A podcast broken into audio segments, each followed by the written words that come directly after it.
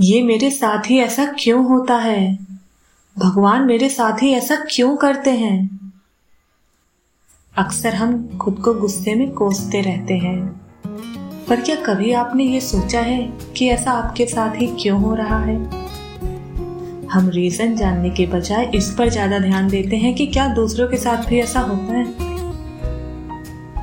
कभी कभी ऐसा होता है जब पूरा दिन हमारा मूड ऑफ़ रहता है या फिर हम बहुत लो फील करते हैं।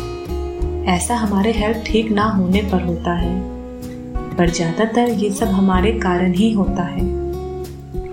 जानना चाहेंगे ऐसा क्यों होता है और हम इसे कैसे सही कर सकते हैं? So hello listeners welcome back to this journey मैं आपकी दोस्त देन होस्ट सांत्वना। सब कुछ सही हो सकता है। हम रोज खुश रह सकते हैं। और ये सब हमारे जरा से हैबिट चेंज करने भर से हो सकता है। हम हमेशा सोचते हैं कि ऐसा मेरे साथ ही क्यों हो रहा है? तो आपको पहले बता दूँ कि ये सबके साथ होता है। सबके साथ कुछ ना कुछ होता ही रहता है। हमारी लाइफ में उतार चढ़ाव आते रहते हैं। ये हम पर है कि हम उसे कैसे सॉल्व करते हैं। क्योंकि प्रॉब्लम्स छोटी या बड़ी नहीं होती। प्रॉब्लम्स सिर्फ़ प्रॉब्लम्स ही होती हैं। उसको बड़ा या छोटा हम बनाते हैं। अगर आपके रास्ते में छोटे या कुछ बड़े पत्थर आ जाए तो क्या आप उसे कोसना शुरू कर देंगे? कि आपके रास्ते में ही क्यों है?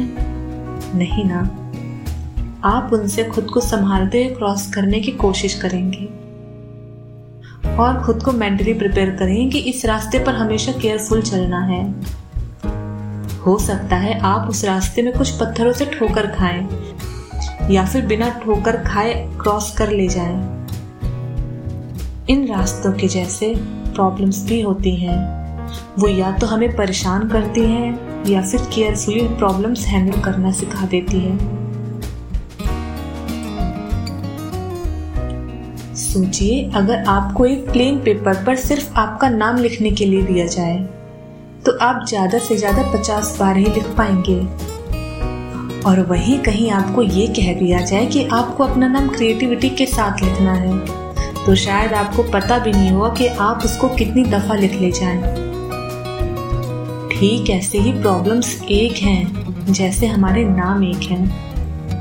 उसको फेस करने के लिए बस आपके तरीके अलग अलग होने चाहिए। अब आते हैं, ये सब हमें इतना परेशान ही क्यों करते हैं? ऐसा क्यों होता है कि मॉर्निंग में उठते ही हमारा मूड ऑफ़ होना या बहुत लो फील करना और ऐसा पूरे दिन रहता है? तो इसका रीजन आपको ही ढूंढना है। मैं आपके लिए सिर्फ़ एक ज़रिया हूँ, जिससे आप हमेशा positive energetic and problem solving attitude पा सकें। ये मैंने खुद पर ट्राई किया है और मैंने अपने कुछ जानने वालों को भी ट्राई करने के लिए कहा था। और रिजल्ट्स मुझे अच्छे मिले, इसलिए आपको बता रही हूँ। आप इसे ट्राई करिए। कुछ बातें आपको ध्यान देनी है बस। फ़र्स्ट कभी किसी बात पर खुद को ना कोसें, क्योंकि ये सिर्फ़ और सिर्फ़ आपको निगेटिविटी देती है। और कहीं ना कहीं ये यकीन कराती है कि आप लूजर हो। सेकंड खुद पर भरोसा रखें कि जो भी हो, जैसे भी सिचुएशन आए, आप रेडी हो उसे सही करने के लिए। थर्ड हमेशा ग्रेटफुल रहें। फोर्थ रोज सोने से पहले कुछ अच्छा सोचें। खुद को हीरो समझे, उस प्रॉब्लम को सॉल्व करते हुए खुद को विनर देखें। फाइव मॉर्निंग में उठते ही स्माइल करें, खुद को बोले कि आज का दिन बहुत अच्छा है। आज हम सब कुछ सही कर लेंगे। ज़रूरी नहीं है कि ये सब आप मॉर्निंग में ही करें। जब भी एक परसेंट भी नेगेटिविटी या ना जीतने की फीलिंग आए, तब खुद से बोलें।